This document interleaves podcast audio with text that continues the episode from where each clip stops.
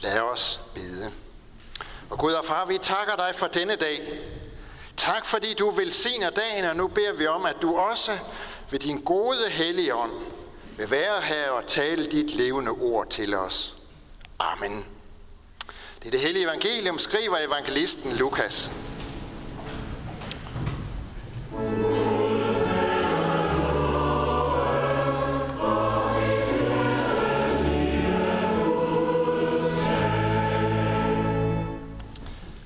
Jesus sagde også, en mand havde to sønner. Den yngste sagde til faren, giv mig den del af formuen, som tilkommer mig. Så delte han sin ejendom imellem dem. Nogle dage senere samlede den yngste alt sit sammen og rejste til et land langt borte. Der øslede han sin formue bort i et udsvævende liv, og da han havde sat det hele til, kom der en streng hungersnød i landet, og han begyndte at lide nød. Han gik så hen og holdt sig til hos en af landets borgere, som sendte ham ud på sine marker for at passe svin, og han ønskede kun at spise sig med i de bønder, som svinene åd. Men ingen gav ham noget. Der gik han i sig selv og tænkte, hvor mange daglejere hos min far har ikke mad i overflod, og her er jeg ved at sulte ihjel. Jeg vil bryde op og gå til min far og sige til ham, Far, jeg har syndet imod himlen og imod dig. Jeg fortjener ikke længere at kaldes din søn. Lad mig gå som en af dine daglejere. Så brød han op og kom til sin far. Mens han endnu var langt borte, så hans far ham, og han fik medynk med ham og løb hen og faldt ham om halsen og kyssede ham. Sønnen sagde til ham, Far, jeg har syndet mod himlen og mod dig. Jeg fortjener ikke længere at kaldes din søn. Men faren sagde til sine tjenere, skynd jer at komme med den fineste festdragt og giv ham den på. Sæt en ring på hans hånd og giv ham sko på fødderne og kom med fedekalven. Slag den og lad os spise og feste. For min søn her var død, men er blevet levende igen. Han var fortabt, men er blevet fundet. Så gav de sig til at feste. Men den ældste søn var ude på marken. Da han var på vej hjem og nærmede sig huset, hørte han musik og dans, og han kaldte på en af karlene og spurgte, hvad der var på færre. Han svarede, din bror er kommet, og din far har slagtet fedekalven, fordi han har fået ham tilbage i god behold. Da blev han vred og ville ikke gå ind. Hans far gik så ud og bad ham komme ind, men han svarede sin far, nu har jeg tjent dig i så mange år, og aldrig overtrådt et eneste af dine bud. Men mig har du ikke givet så mig som et kid, så jeg kunne feste med mine venner. Men din søn der, som har østlet din ejendom bort, sammen med skøger, da han kom, slagtede du fedekalven til ham. Faren svarede, mit barn, du er altid hos mig, og alt mit er dit, men nu burde vi feste og være glade, for din bror her var død, men er blevet levende igen. Han var fortabt, men er blevet fundet. Amen.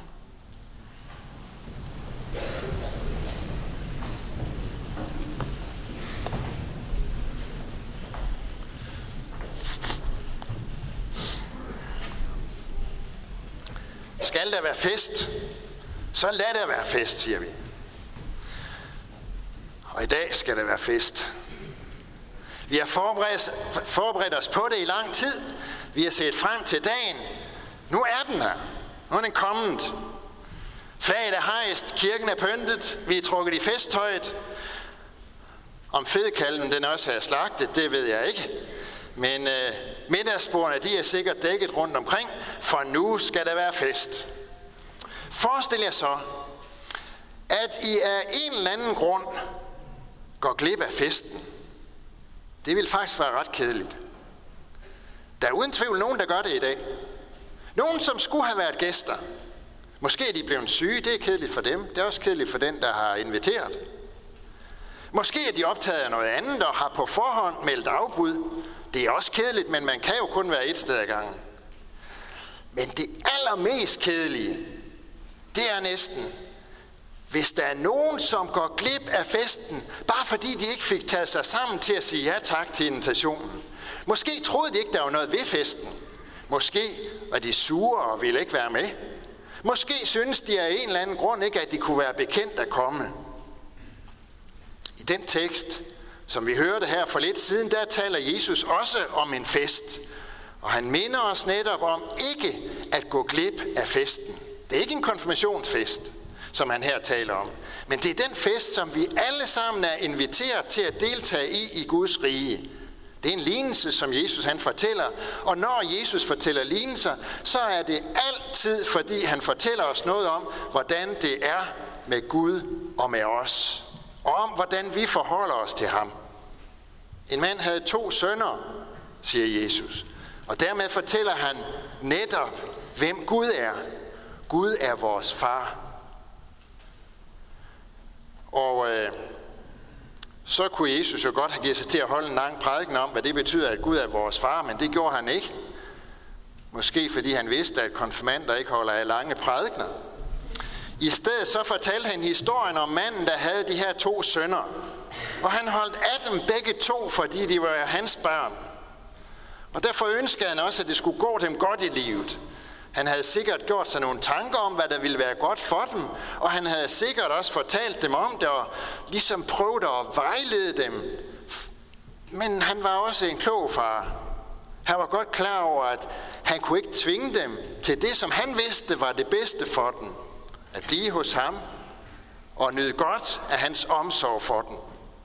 Derfor gav han også den yngste søn lov til at rejse, da han kom og bad om at få udbetalt sin arv, for at han kunne rejse ud og prøve lykken på egen hånd. Jeg er sikker på, at det har gjort ondt i faren det her, at den yngste søn forlod ham. Han har været ked af det. Hans hjerte har været knust. For han holdt så meget af sine børn, og han havde oprigtig omsorg for dem, og ville dem som sagt kun det allerbedste. Men de forstod det ikke rigtigt. Sådan er Gud, siger Jesus med lignelsen. Han er far for os. Det blev han den dag, vi blev døbt. Der blev hældt lidt vand i en døbefond. Og det blev øst over hovedet på os. Det så faktisk ikke ud af noget særligt. Overhovedet ikke. Men det er den handling, som betyder, at Gud er vores far. Derfor blev det også umiddelbart efter dåben bedt den bøn, som er alle Guds børns bøn og som vi begynder med ordene, Vor far, du som er i himlen. Den dag vi blev døbt, der blev vi gjort til hans børn, og vi kom til at høre til hos ham. Og derfor, derfor har Gud omsorg for os. Han ønsker, at vi skal leve med ham og i hans nærhed. Han elsker os, som en far elsker sine børn. Og der er ikke noget som helst, der kan få hans kærlighed til os til at blegne. Sådan fortæller Jesus med lignelsen om, hvem Gud er. Så fortæller han også noget om, hvem vi er. Der var to sønner. Den yngste synes, det var blevet lidt kedeligt derhjemme. Han ville ikke være begrænset af livet der hos sin far. Han ville leve livet. Han ville have noget ud af det. Så kunne storebroren blive derhjemme og passe dyrene og markerne osv. Og og derfor får han så udbetalt sin arv, han drager afsted, han lever et liv i sus og dus med alt det, man kan købe for penge. Men så på et tidspunkt, så går det op for ham, at penge er ikke alt. Han bliver lidt tvunget til det, fordi han har ikke flere af dem. Det er jo den ene søn. Den anden søn, han er ikke helt så oprørsk. Han bliver derhjemme. Han gør, hvad han skal. Han holder orden på sit værelse, han pusser sin næse, han renser sin negle, med andre ord, han opfører sig pænt. Han lever sådan, som man kunne forvente af ham. I det ydre, så er han alt, hvad en far kan ønske sig. Det bliver han ikke bebrejdet.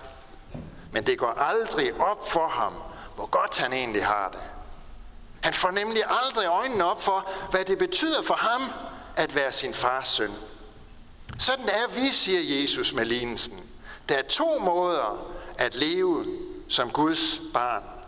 Man kan gøre op og sige, livet med Gud, det er ikke noget for mig. Det er kedeligt, det er snævert.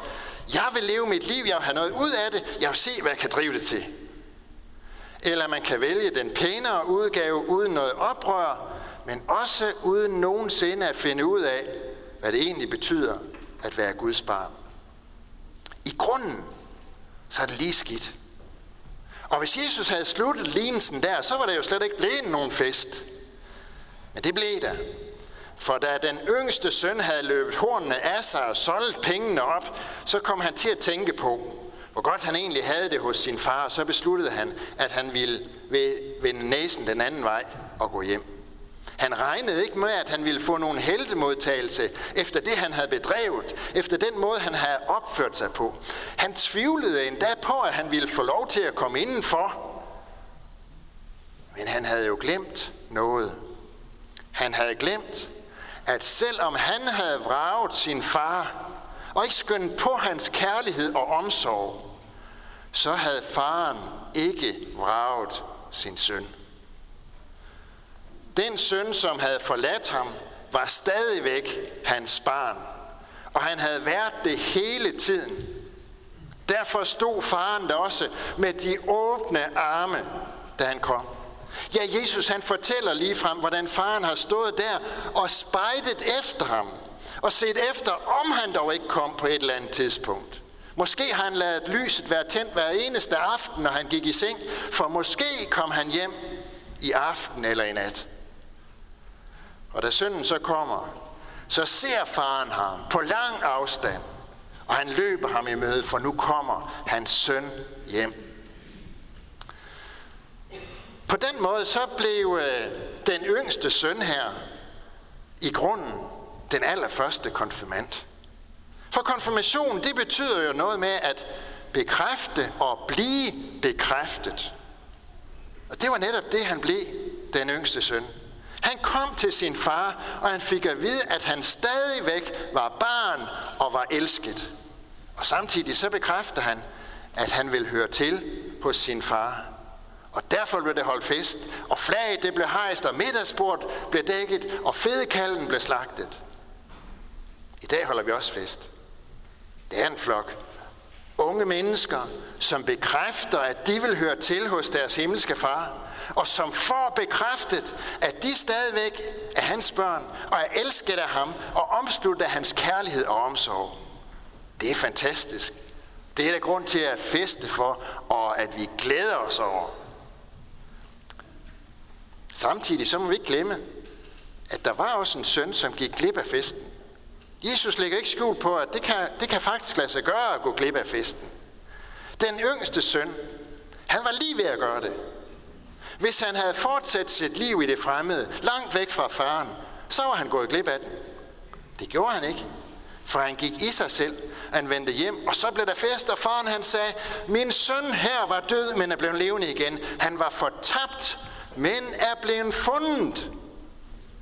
Jesus han siger ved en anden lejlighed, der bliver større glæde i himlen over en sønder, som omvender sig, end over 99 retfærdige, som ikke har brug for omvendelse. Han fortæller os altså, hvordan Gud glæder sig over hvert eneste menneske, som kommer til ham og vil leve livet sammen med ham og være deltager i den fest, som Gud inviterer os til. For den ældste søn, derimod, der er der ikke noget at råbe hurra for, for han gik glip af festen. Da lillebroren kom og blev modtaget af en glad far, som tog imod ham med kærlighed, ja, så blev han sur og misundelig. Han tænkte på, hvor godt eller hvor god han selv havde været, hvor pæn han havde opført sig, hvordan han havde spist op, hvordan han havde husket at trække ud i toilettet hver eneste gang, han havde været der. Og så følte han sig uretfærdigt behandlet. Derfor gik han ud af surmulet og glemte helt at glæde sig over det, han havde, og hvor godt han egentlig havde det. Han kunne slet ikke se det. Selv da faren kom ud til ham og sagde, mit barn, du er altid hos mig, og alt mit er dit, så kunne han ikke se det. Og så gik han sin vej i surhed og i selvretfærdighed og gik glip af festen. Han var inviteret, men han tog ikke imod invitationen. Sådan kan det også gå for os. Hvis vi begynder at tænke ved os selv, at øh, vi har gjort os fortjent til at komme med til Guds fest, så glemmer vi, hvor godt vi har det hos vores far. Og vi glemmer, hvem det er, der er inviteret til festen. Det er nemlig alle dem, som er børn af ham. Uanset hvor meget man anstrenger sig, så er det jo nu engang sådan, at man kan ikke gøre sig fortjent til at være barn af nogen. Det kan man heller ikke hos Gud. Hans barn, det blev vi, fordi han viste sin kærlighed imod os og tog imod os ved dåben. Ved den lejlighed blev vi født som hans sønner og døtre, og derfor gælder det også om, at vi lever vores liv som hans barn, der er omsluttet af hans kærlighed, og på den måde tager imod invitationen. I dag bekræfter Gud for de unge mennesker, der sidder hernede, og dermed i grunden for os alle sammen, at vi må kalde ham far, og så vide, at han er det. Og samtidig slår han fast, at han holder så meget af hver eneste af os, at selvom vi skulle finde på at glemme ham, så glemmer han aldrig os. Og derfor bliver han ved med at vente på, at vi kommer hjem, så vi ikke går glip af festen. Amen. Lad os bede. Vi lover og priser og takker dig, hvor Gud, Far, Søn og Helligånd, du som var, er og bliver en sand træen i Gud, højlovet fra første begyndelse, nu og i al evighed. Vi takker dig for dit ord til os og for din kirke på jorden, og vi beder for din menighed her ved Herning Kirke. Lad ordet bære frugt, bevare os i troen på dig og forny os i håbet om dit komme. Vi beder for alle, der har et ansvar inden for vores kirke, for menighedsråd, provst og biskop, led dem og os alle, så vi handler i troskab mod dit ord over kirkes bekendelse. Vi beder og kalder den, du der tro tjener og forkynder af dit ord. Vi beder for børnene, som døbes, at de må blive oplært i den kristne tro. I dag beder vi dig særligt for de familier, som fejrer konfirmation. Herre, vær du nær med din helligånd i dag og alle dage, at vi må mærke din omsorg og kærlighed. Vi beder for konfirmanderne, at de må få lov at se dig, sådan så de aldrig glemmer det. Og vi beder om, at du vil beskærme dem imod alle ødelæggende kræfter. Herre, giv du konfirmanderne af hjertet at svare ja til troen på dig, og bevar dem og os alle i en sand tro på dig, så vi alle må fordele i din fest, din evige frelse. Vi beder for vores skole, for alt sandt folkeligt og kirkeligt arbejde. Vi beder for vores hjem, vores kære. Velsign både ægte folk og enlige til at leve efter din vilje og gode gerne. Gode orden. Vi beder for alle, der er til at, at uh, styre vort land, for vores dronning, for hele hendes hus, for regering og folketing, for alle, der er betroet et ansvar i stat, region og kommune. Led dem, så de forvalter deres ansvar ret. Vi beder også for vores kristne brødre og søstre på Sri Lanka, som har været under angreb påske dag. Vi beder om, at du vil omslutte dem og give dem alt, hvad de har brug for. Vi takker dig for livet, og vi beder dig, lære os at værne om det fra de ufødte børn til de gamle og døende. Hvad er hos dem, der har mistet en af deres kære. Vi takker for alt, hvad du har givet os gennem de mennesker, som vi selv har mistet. Alle disse bønder overgiver vi til dig, her, og så takker vi dig, fordi vi ved, at du allerede har hørt vores bøn. Amen. Næste søndag er der gudstjeneste her i kirken kl. 8.30. Det foregår ind i sakristiet, og så kl. 10, og det er med min kollega Paul Nygaard Christensen. Af øvrige bekendtgørelse, så er der tirsdag møde i Betania over på den anden side af gaden. Det er administrationschef Jens Olesen, der holder et møde med emnet bøn. Og øh, på onsdag er der, som det plejer at være, kirkecafé. Det er klokken 10, og det foregår også i Betania. Og så er der nogle andre øh, arrangementer også. Dem kan I se på skærmen her. Nu vil vi rejse os, og så vil vi med apostlen ønske for hinanden, hvor her Jesu Kristi nåde, Guds kærlighed og Helligåndens fællesskab være og blive med os alle. Amen.